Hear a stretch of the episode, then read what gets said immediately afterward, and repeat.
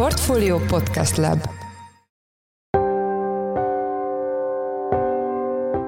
Mindenkit üdvözlünk, ez a Portfolio Checklist december 15-én csütörtökön. A mai műsor első részében arról lesz szó, hogy lefulladó gazdasági növekedés, még magasabbra szökő infláció, növekvő munkaerőpiaci kihívások várnak Magyarországra 2023-ban, az Egyensúly Intézet friss elemzése szerint. Tehát a magyar háztatások jobban megijedtek a rájuk váró kihívásoktól, mint egyébként az európai háztatásoknak az átlaga, tehát ez nyilvánvalóan alkalmazkodási kényszer fog szülni, és egyébként ezt az adatot megerősíti a mi képünk is, ugyanis készítettünk egy nagy felmérés, és az derült ki, hogy a magyarok egyharmada nem tudna megbírkózni egy 100 ezer forintos rendkívüli kiadással, az azt gondolom, hogy semmiképpen sem adhat nekünk optimizmusokat a jövő évvel tekintve. A témával kapcsolatban ifja Becsei Zsolt, az intézet vezető közgazdásza volt a vendégünk. A mai adás második részében azzal foglalkozunk, hogy mozikba került az Avatar a vízútja. A három órás, epikus sci feladata lenne, hogy az elmúlt években eltűnt nézőket is visszacsábítsa a mozikba. Erről Budai Andrát, a Cinema City mozihálózat marketing és PR igazgatóját kérdeztük. Én Orosz Márton vagyok, a Portfolio Podcast Lab munkatársa, ez pedig a checklist december 15-én. Az idei 5%-os GDP növekedés után 2023-ban legfeljebb jelképes növekedésre lehet képes a magyar gazdaság, miközben az infláció még magasabbra emelkedhet, mint idén. Derül ki az Egyensúly Intézet friss negyedéves makrogazdasági előrejelzéséből. A szakemberek szerint a forinttól sem várható jelentős erősödés a mostani 400 körüli szintről, de legalább, ha szerencsénk van, a nagyobb zuhanást megusszuk. A témával kapcsolatban itt van velünk a vonalban ifja Becsei Zsolt, aki az Egyensúly Intézet vezető közgazdásza. Jó napot kívánok, üdvözlöm a műsorban. Üdvözlöm a hallgatókat. Kifejezetten borús képet fest az Egyensúly Intézet friss negyedéves makrogazdasági előrejelzése talán úgy lehetne összefoglalni, hogy 2023-ban legfeljebb jelképes lesz ez a növekedés, amire a magyar gazdaság képes lesz. De milyen számok, milyen adatok alapján jutottak erre a következtetésre, mik a fő mutatók, amiket vizsgáltak? Az, hogy mennyire borús a kép, az ugye egy elég relatív történet, mert hogyha azt nézzük, hogy mennyi minden történik a, a világpolitikában, ami ugye közvetlenül hatással van az energiapiacra, és ugye ez minket különösen érint, akkor, akkor nem biztos, hogy annyira pessimista a képünk. Én inkább azt gondolom, hogy egy realista verziót próbáltunk felvázolni. Azt gondoljuk, hogy idén, ami meghatározó volt ugye az első fél évben a belső felhasználási tétel, tehát ezen belül ugye a fogyasztás, illetve a beruházás voltak a pörgető motorjai a, a növekedésnek. Ugye itt a fogyasztás esetében egy jelentős kormányzati transfer segítette ezt az első fél éves kiváló teljesítményt. De most a második fél évben azzal együtt, hogy az infláció begyorsult, azért most már markásan eltérő folyamatokat látunk, illetve a beruházásoknál természetesen a kamatkörnyezet emelkedése az, ami, ami hűtőleg hat, és akkor jövőre emellett még egy fokozott inflációs nyomás lesz, tehát a jövő évi infláció azt gondoljuk, hogy magasabb lesz, mint az idei, és hogyha ez így van, akkor az a jövedelmeknek a vásárló erejét csökkenti, ami egy alacsonyabb GDP növekedésnek az irányába hat. Tehát tulajdonképpen most egy ilyen váltást történik a magyar gazdaságban, korábban ugye a belső felhasználási tételek, tehát a beruházás háztartási fogyasztás fölgették a, a GDP-t, most ez eltűnik, és feltehetően az export lesz az, ami, ami mégiscsak valamilyen jellegű növekedést tud nekünk hagyni a jövő évre vonatkozóan. Ez egyrészt abból adódik, hogy úgy látjuk, hogy azért a, a magyar export kapacitásokra még mindig van külföldön kereslet, tehát itt elsősorban a gépipari kapacitásokra gondolunk, de, de egyébként az élelmiszeripar is ilyen lehet. Másrészt pedig azáltal, hogy a korábban említett belső felhasználási tétel, tehát beruházás, háztartási fogyasztás visszaesik az import igényét is a gazdasági növekedésnek visszaveti, tehát ez önmagában javítja az egyenleget. Tehát tulajdonképpen így áll össze a GDP-nek a a, növekedés a jövő évben vonatkozóan, ami, ahogy is említette, egy ilyen stagnálás közeli állapotot fog jelenteni, ami együtt egy magas infláció vagy egy stagflációs helyzetet fog eredményezni. Itt még annyit hagyd tegyek hozzá, hogy a háztartások esetében azért azt kell látni, hogy a felmérések azt mutatják, hogy a magyar háztartások megijedtek, és nem csak a korábbi bizalmi indikátor értékekhez képest mondom ezt a megijedést, hanem akár az európai viszonyítás tekintetében is igaz ez, tehát a magyar háztartások jobban megijedtek a rájuk váró kihívásoktól, mint egyébként az európai háztatásoknak az átlaga, tehát ez nyilvánvalóan alkalmazkodási kényszer fog szülni, és egyébként ezt az adatot megerősíti a mi képünk is, ugyanis készítettünk egy nagy mitás felmérés, és abban az derült ki, hogy a magyarok egyharmada nem tudna megbírkózni egy 100 ezer forintos rendkívüli kiadással, az azt gondolom, hogy semmiképpen sem adhat nekünk optimizmusokat a jövő évvel tekintve. Hát ez valóban nevezhetjük ijesztőnek akár, de egyébként az látszik ezekből az adatokból, meg a, meg a kutatásból az látszik, hogy a magyar háztartások akkor azzal, hogy hogy tudják ezeket a számokat, és tudják, hogy milyen nehéz gazdasági helyzet következik itt az előttünk álló hónapokban, megpróbálnak például takarékoskodni, vagy megpróbálják visszafogni a kiadásaikat, amennyire még lehetséges? A kiadások tekintetében már lehetett látni gyakorlatilag enyhülést a kiskereskedelmi forgalomba. Ugye ami még a legutolsó adatok szerint bővülést okozott a kiskereskedelme, az az üzemanyag, de ott egy nyilvánvaló túlfogyasztásról beszélhetünk, tehát az is feltétlenül vissza fog esni így az új intézkedés nyomán. Tehát, hogyha ezt a részét nem számítjuk a kiskereskedelemnek, hanem csak a hagyományos kiskereskedelmet nézzük, tehát az élelmiszertől kezdve a, a tartózti kiskereskedelemmel át, akkor azt láthatjuk, hogy itt már egy elég erős visszafordulás történik, és a kiskereskedelmi szereplőkkel folytatott beszélgetéseink is azt erősítik meg, hogy alapvetően óvatosabbak a fogyasztók, tehát például az élelmiszerek tekintetében visszaesett a húsfogyasztás, vagy olcsóbb hústermékekre váltanak le, megerősödött a saját márkás termékeknek az értékesítése, ugyanik alapvetően egy, egy alacsonyabb árkategóriát képviselnek. A fogyasztók elkezdték keresni a, helyettesítő termékeket olyan szempontból, hogy, hogy például több főzelék alapanyagot vesznek, több tésztát, tehát hogy próbálnak a, a fogyasztók is racionalizálni, mert hát egész egyszerűen is érzékelik azt, hogy a, hogy a költségeik rendesen megnövekednek, és most már egyébként, hogy a téli hónapokban benne vagyunk, ugye megjöttek az első magas energiaszámlák is, most már, most már nem csak a tévéből, meg a hírekből hallják, hogy komoly költségemelkedés hanem most már saját bőrükön is érzik, amellett, hogy természetesen az élelmiszer árak növekedését már évele óta látják. Azt gondolom, hogy igen, itt egy elég erős alkalmazkodás van a, a háztatások részéről, és itt a legkeményebb alkalmazkodást azoknál a, háztatásoknál fog bekövetkezni, ahol, ahol ennek a kettő tételhet a rezsinek, illetve az élelmiszerfogyasztásnak a súlya a legnagyobb, és ez természetesen azok a háztatások, amiknek egyébként a legrosszabb a, a jövedelmi helyzete. Tehát itt, itt lesz feltétlenül a legnagyobb az alkalmazkodás, és akkor itt még visszatérve az ön kérdésére, hogy mi történhet a, a megtakarításokkal.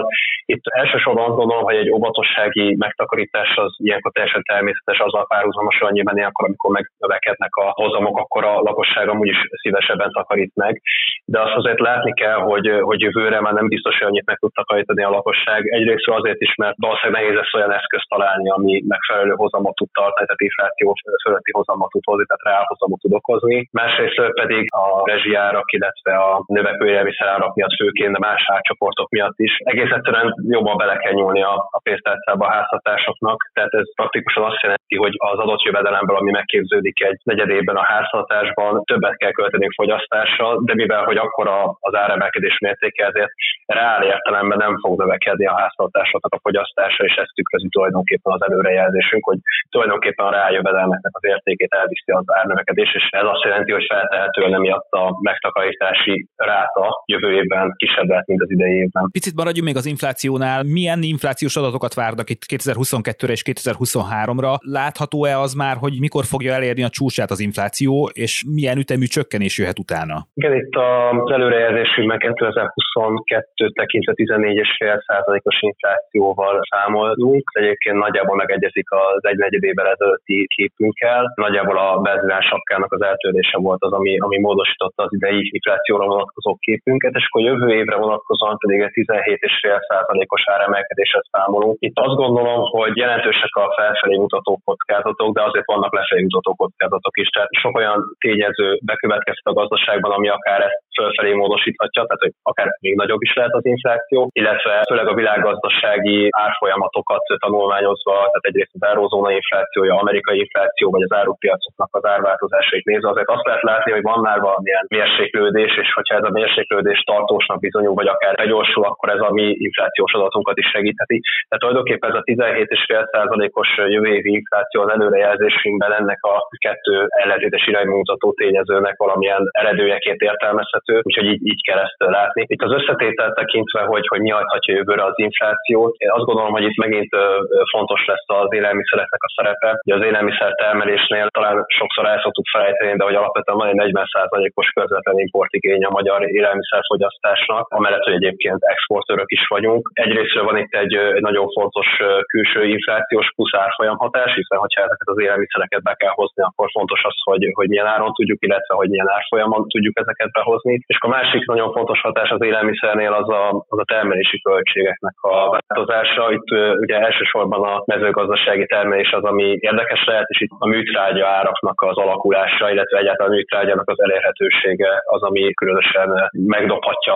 az árakat adott esetben. Ezért azt látjuk, hogy egész egyszerűen nincs elég műtrágya a piacon, és mivel hogy a műtrágya az közvetlen gázfelhasználásból készül, ezért a magas gázárak azok egyértelműen beépülnek a műtrágyárakba, amit a termelők meg egyértelműen beépítenek a saját áraiba, és akkor így lesz belőle élelmiszerelinfláció. Egy harmadik tényező, ugye ez az ásstoppoknak a kérdése. Itt alapvetően mi azzal számoltunk, hogy az alapvető élelmiszerekre kiszabott ásakka az 2024 elejéig velünk maradhat, tehát nagyjából addig, ameddig egyszermegyű lesz az infláció. Ugye 2023-tól fokozatos csökkenés várunk, de csak 2024 elejétől várunk egyszermegyű inflációt, és ezek az ársapkák feltehetően majd akkor kerülnek kivezetésre. Itt az ársapkák kapcsán azért fontos elmondani, hogy nagyon nehéz kiszámítani ezeknek a makrogazdasági pontos hatását, már csak azért is, mert persze az ársapkás termékeknek az ára az nem növekszik, tehát a kereskedő természetesen betartják a hatósági kívánalmakat, de hogy ezt áthárítják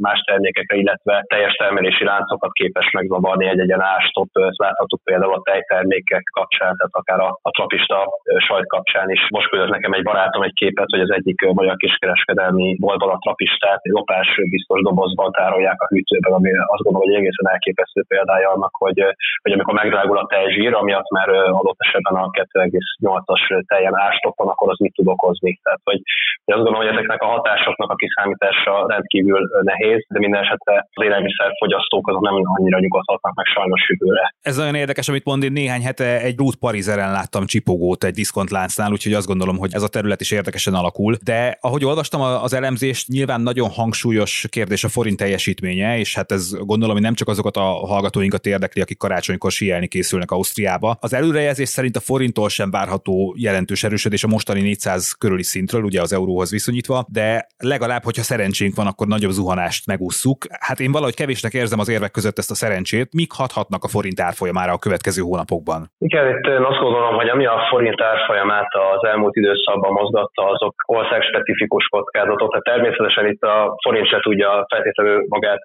kihúzni a nemzetközi hatások alól. Tehát amikor egy olyan környezet van, hogy a feltörekvő piacok devizáiról adott esetben vonják ki a befektetéseket a nemzetközi pénzpiacokon, akkor ez természetesen a forintra is hatással van. És ez nem az én elemzésem. Egy, egy elemzés azt mutatta ki ezzel kapcsolatban, hogy ezek alapvetően az ország specifikus tényezők azok jobban számítanak a forint árfolyamában, mint az ilyen külső tényezők, amit mondtam. Tehát, hogy a belső tényezők fontossága bekérdőjeztetem, és hogyha e tekintetben pozitív változás áll majd be, akkor az azt gondolom, hogy mindenképpen stabilizálóan hathat a forintra. Milyen tényezőkről beszélünk? Ugye egyrésztről az, hogy itt volt egy elég komoly, mondhatni sürgősségi kamatemelése szeptember-októberben a jegybanknak, hogy meg tudja állítani a forintnak az zuhanását, innen nyilvánvalóan majd a jegybank szeretne lefelé jönni, hiszen ez a mostani 18%-os irányadó kamat, ez, ez felette van annak, ami, ami tulajdonképpen egyensúlyi kamatnak tekinthető. Fontos szempont lehet, hogy a, hogy a jegybank törekedni fog arra, hogy amint azt látja, hogy egyből az inflációs nyomás és a forinton lévő nyomás, akkor lefelé jöjjön a kamatpolitikájával. A költségvetési politika lesz itt még nagyon fontos. Itt azt gondolom, hogy a a költségvetési terveknek a betartása kiemelt szempont lesz, tehát ezt fogják figyelni a, a hitelminősítők is. Illetve még az lenne egy nagyon fontos kérdés, hogy, hogy világosan lehessen látni kívülről is azokat a beavatkozásokat, amiket a kormányzat tesz a monetáris transmisszióba, tehát a különböző kamastopokra gondolok itt elsősorban. Ugyanis ezek gyengítik a, a hagyományos jegybanki mozgásteret, és ez mindenféle nem kívánt következménnyel is járhat. Tehát azt gondolom, hogy ezeket a döntéseket kifelé kell kommunikálni, befelé is természetesen a kifelé is nagyon fontos, mert hogy azt lehet látni, hogy a forint állampapírokra csökkent a külföldi befektetőknek a kereslete, és ez nem egy új dolog, hanem ez így van már éveleje óta, tehát nagyjából 1000 milliárd forintnyi külföldi befektetést veszítettünk el a forint állampapírokból, ami valamilyen szintű bizalomhiányt jelez, tehát hogy, hogy ezt mindenképpen meg kellene állítani. A harmadik tényező, ami meg ugye befolyásolja a magyar devizát, ez a EU-s források kapcsán teljesen nyilvánvalóan kiviláglott, hogy, hogy nem szeretik a befektetők a, a bizonytalanságot, tehát annak kapcsán, hogyha, hogyha az EU-s források beérkezésével kapcsolatban valami negatív hír jön, akkor az azonnal elterítheti negatív irányba a forintot, ugyanúgy egyébként a pozitív hír is, de hogy az, hogy milyen diplomáciai kapcsolatokat tartunk fent Oroszország felé, miközben meg ugye a szövetségeseink adott esetben teljesen ellentétes irányt fogalmaznak meg, vagy pedig, hogy milyen lesz a bizottság véleménye a magyar reformokról, tehát hogy, hogy ezek folyamatosan fogják alakítani a magyar árfolyamat, és ezt most jelenleg nem annyira tudjuk megmondani. Egy biztos, hogy hogyha a külpolitikai bizonytalanságok, illetve azok az ország specifikus tulajdonságok, amiket itt felsoroltam, csökkennek, az, az mindenképpen stabilizálólag hathat a forintra, amire egyébként azt gondolom, hogy infláció szempontból is óriási szükség van. Mindazok a számok és prognózisok, amikről az elmúlt percekben beszélgettünk, egyértelműen hatással vannak vagy lehetnek a munkaerőpiacra. Ahogy ön is említette, az szinte egyértelmű, hogy számíthatunk reálbércsökkenésre, de mik azok a területek, ahol a legnagyobb gond lehet, például hol jöhet a legtöbb elbocsátás, milyen szektorokban? Alapvetően a személyi szolgáltatásoknál látjuk most a legnagyobb kihívást foglalkoztás szempontjából méghozzá azért, mert egyrészt ezen a szegmensen belül turizmus vendéglátás is. Még nem mindenki tette magát túl a Covid sokkon, tehát hogy épp csak jött egy kis felélegzés 2021-ben, és akkor megérkezett a, a legújabb recesszió. Ráadásul ugye itt nagyon sok egységnél egyszer érinti a, az üzemeltetési költségeknek a növekedését, az, hogy ugye megnövekedtek az élelmiszerárak, meg az energiaárak, tehát hogy itt mindenképpen számítunk el bocsátásokra, már egyébként látszik is ennek a folyamatnak a kezdete, tehát akár abból is, hogy már kevesebb a szállása, ami közül lehet válogatni, azok egyre drágábbak is. Tehát, hogy, hogy itt alapvetően lehet egy, egy munkaerő felszabadulás, és akkor a másik oldalon pedig azt látjuk, hogy van egy erős munkaerőkereslet is, ez főleg a feldolgozóipar felől jön, ugye már korábban említettem, hogy, hogy viszonylag jó az exportunkra a kereslet Európában, tehát még mindig vannak megrendelés államányok, amik még nem, nem, nem kerültek legyártásra, és ezek felszívhatják ennek a felszabaduló munkaerőnek egy részét, tehát valójában az a kérdés, hogy mi lesz ennek az egész történetnek az egyenlege. És akkor még egy harmadik fontos tényező itt a munkaerőpiac kapcsán az az építőipar, mert ugye ez az ágazat ez kedvezményezetje volt a gazdasági folyamatok alakulásának a tekintetben, hogy bőven volt állami megrendelés az ágazat felé, bőven volt a háztartásoktól jövő megrendelés is, de itt is az állami támogatások szerepe fontos volt, de most ez a kettő ez egyszerre állhat le, tehát egyrészt ugye a költségvetési megszorításoknál az állami beruházások jelentősen visszacsökkentek, másrészt pedig a, a háztartásoknak jutatott támogatások tekintetében biztos, hogy lesz visszalépés az eddigiekhez képest, tehát a kevesebb támogatott program lesz elérhető a háztartásoknak, azt még nem tudjuk pontosan, hogy ezeknek mi lesz a, a köre.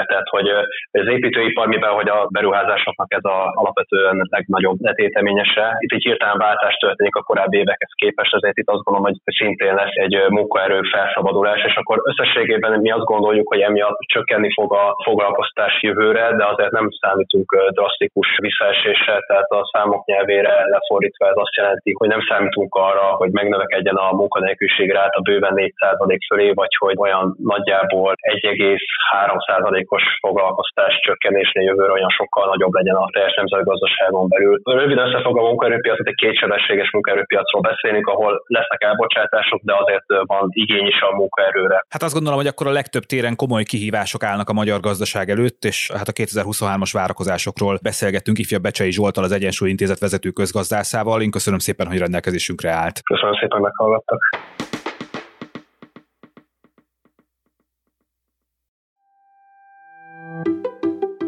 Mielőtt folytatjuk, szeretném felhívni a figyelmet a Portfolio csoport heti podcastjére. A legfrissebb szerdán megjelent műsorban a bruttó 31 milliárd forintos magyar Eurojackpot nyereményről lesz szó. Egy olyan befektetési tanácsadót, vagyonkezelőt kérdeztünk, aki többször is dolgozott már lottónyertesekkel. A szakértőt többek között arról kérdeztük, hogy mik lehetnek az első lépések egy ilyen nyeremény után, hogy érdemes belevágni, mit kell átgondolni, amikor milliárdok befektetésében gondolkozunk, kiben bízunk meg, mi alapján válasszunk tanácsadót, hogy adjunk a pénzből a barátoknak, családtagoknak, miért nehezebb jól adományozni, dolgozni, mint azt elsőre gondolnánk. Tehát még egyszer, ez a műsor nem a checklist, hanem a portfólió, simán portfólió névre hallgató podcast csatornáján hallgatható meg. Most pedig folytatódik a műsor.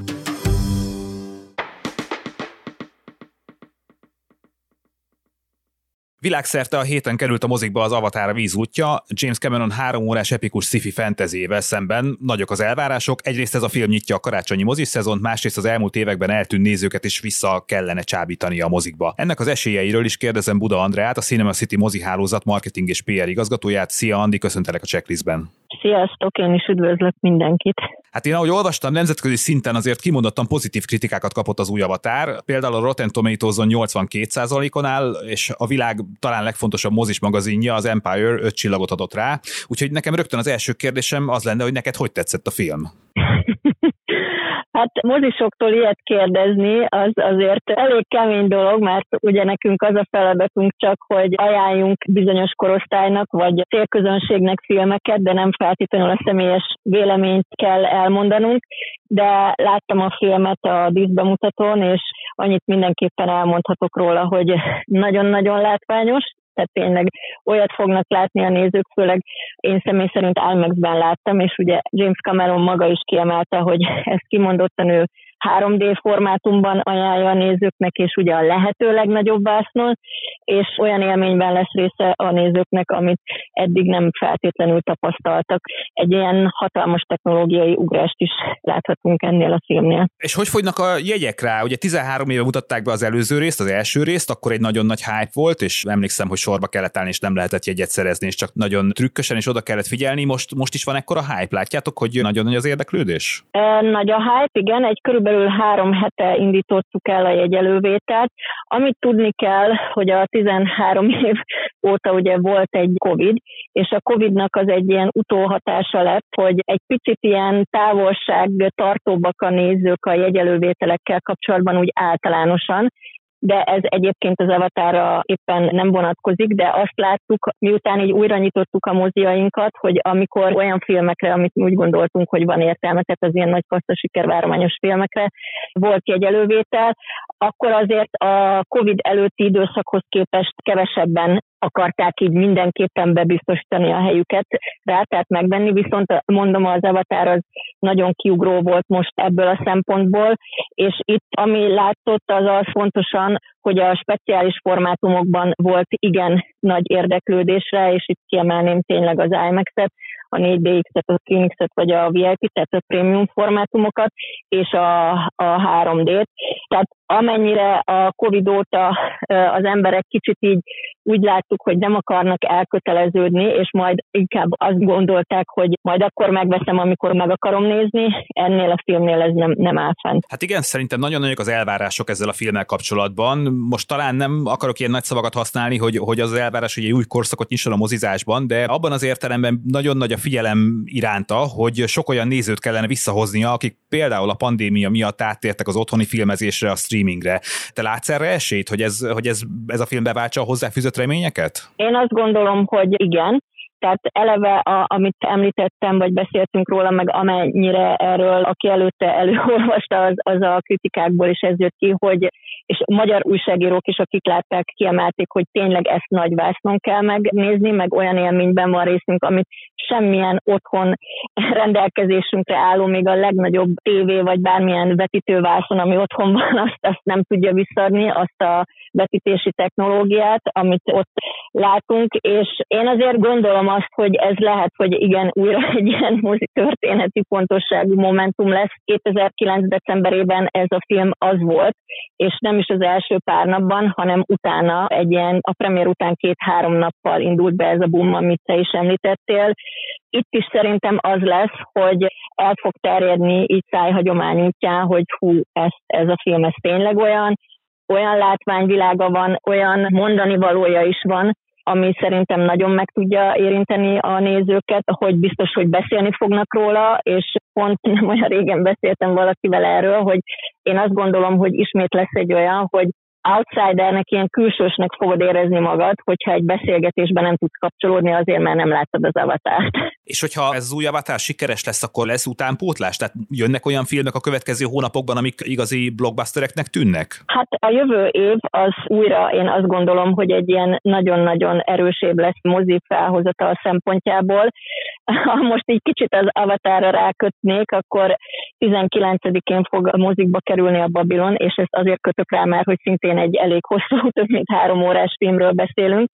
Ez ugye Daniel Chazelle-nek az új filmje, Margot Robbie Brad Pitt, így filmjelzik ezt az alkotást, aztán jön Valentin napra egy új Magic Mike, nagyon sok Marvel film lesz, akkor és DC filmek is lesznek, és aztán így azt tudom mondani, hogy ilyen április-májusban így beindul a, a keménység, tehát galaxis őrzői, halálos iramban tíz, kishableány, pókember, Transformers, Indiana Jones, Mission Impossible, Oppenheimer, ez, amit most mondtam, ez két és fél hónapnak a film felhozatala. Tehát ez áprilistól mondjuk júliusig. Igen, az Oppenheimer ugye Christopher Nolannek az új filmje, talán aki nem hallott volna róla. Egyébként az idei évre visszatekintve, mik, mik az idei év tapasztalatai? Nyilván a mozi üzemeltetők is hasonló kihívásokkal szembesültek, mint hát a legtöbb vállalkozás. Gondolok itt az inflációra, az energiaárak emelkedésére. Milyen volt ez a 2022-es év számotokra?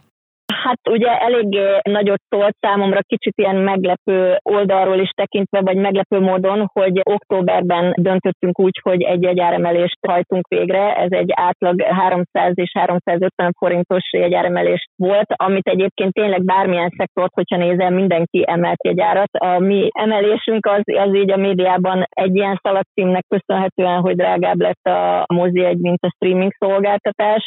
Ez ennek köszönhető volt talán. Én ezt azért, tehát több oldalról fognám meg. Az egyik az, hogy a moziba járás az nem összehasonlítható az otthoni filmnézéssel. Egy picit olyan, mint hogyha elmész étterembe vagy otthon főzöl, nyilván nem ugyanazt kapod, és nem is ugyanazt várod el. Gazdasági szempontból nyilván minket is nagyon érintett, és ezért kellett ezt a döntést meghoznunk, hogy hamarabb csináljuk a évi rendes áremelésünket, mert egyébként ilyen december közepe vagy január elején szoktunk mindig árat emelni, mert hogy a rezsiköltségeink nekünk is ilyen átlag hétszeres növekedést mutatnak, vagy mutattak, úgyhogy nem állunk nagyon könnyű helyzetben, vagy nem vagyunk könnyű helyzetben, de kitartunk, és így szeretnénk nyilván így üzemelni, mert közben azt is látjuk, hogy a Covid óta azért van egy újra visszatérő igény a nézők részéről, hogyha olyan a filmfelhozatal, akkor, akkor jönnek a nézők a moziba. Tehát én nem szeretném azt, hogy ilyen nagyon negatív hangulat legyen a mozi körül, hogy ne temessük a mozizást, mert azért mi azt látjuk, hogy ez nem feltétlenül így van. És hogyha magukat a filmeket tekintjük, akkor vannak-e már olyan statisztikák, amikből meg lehet mondani, mik voltak az igazán nagy sikerek idén? Voltak itt azért Marvel filmek, DC filmek, mik voltak a legnagyobbak, amik a legjobban pörögtek? Hát az idei legnagyobb meglepetés, de ez világszinten meglepetés, az a Top Gun Maverick volt, mert nyilván gondolta mindenki, hogy nagy lesz, de azt nem gondolta, hogy ennyire nagy lesz. Nekünk még a múlt héten is IMAX-ben újra visszahoztuk műsorra, mert így folyamatos az érdeklődésre. Én most a legutolsó adatok, amit így kinéztem, november 21-ig szóló számadatok alapján az első legnézettebb film majdnem 550 ezer nézővel, azóta már ezt meg is haladta ez a szám, és akkor 972 millió forintos bevétellel volt az első helyen ez a film, a második az nem volt túl nagy meglepetés, az a Minyonok. Ez, ez a film, amikor van ilyen típusú film, tehát vagy a Grú, vagy a Minyonok, akkor mindig top háromban van nézettségben. Ez is 500 ezer feletti nézettséget mutatott harmadik a Thor, hogy így visszacsatoljak a Marvelre, amit mondtál, negyedik a Jurassic World, ezek ilyen 400 ezres nézőszámnál tartanak, aztán még ami szintén így meglepetés lesz, és ez a film még szintén műsoron van, az a Beugró a paradicsomba, Julia Roberts és George Clooney filmje, akkor 334 ezernél volt, most már 370 ezernél tart a, a nézőszáma ennek a filmnek, úgyhogy voltak meglepetések, ami azért szintén ezt a trendet mutatja, amire utaltam az előbb, hogy a top 10-be most 250 ezer néző alatt nem lehetett bekerülni. Tehát, hogy a top 10-be a legalsó, a tizedik is 250 ezer feletti nézőszámot jelent, és Magyarországon százezernél már sikernek minősítenek egy filmet, és ez a Covid előtt is így volt, tehát körülbelül ezek a számok a Covid előtt is nagyon jó számoknak minősültek volna. Hát ezek érdekes számok, és akkor meglátjuk, hogy mit hoz majd 2023. Annyian köszönöm szépen, hogy rendelkezésünkre álltál. Az elmúlt percekben Buda Andreával, a Cinema City mozi hálózat marketing és PR igazgatójával beszélgettünk. Én köszönöm, és mindenkit arra biztatok, hogy jöjjenek mozizni az ünnepek alatt.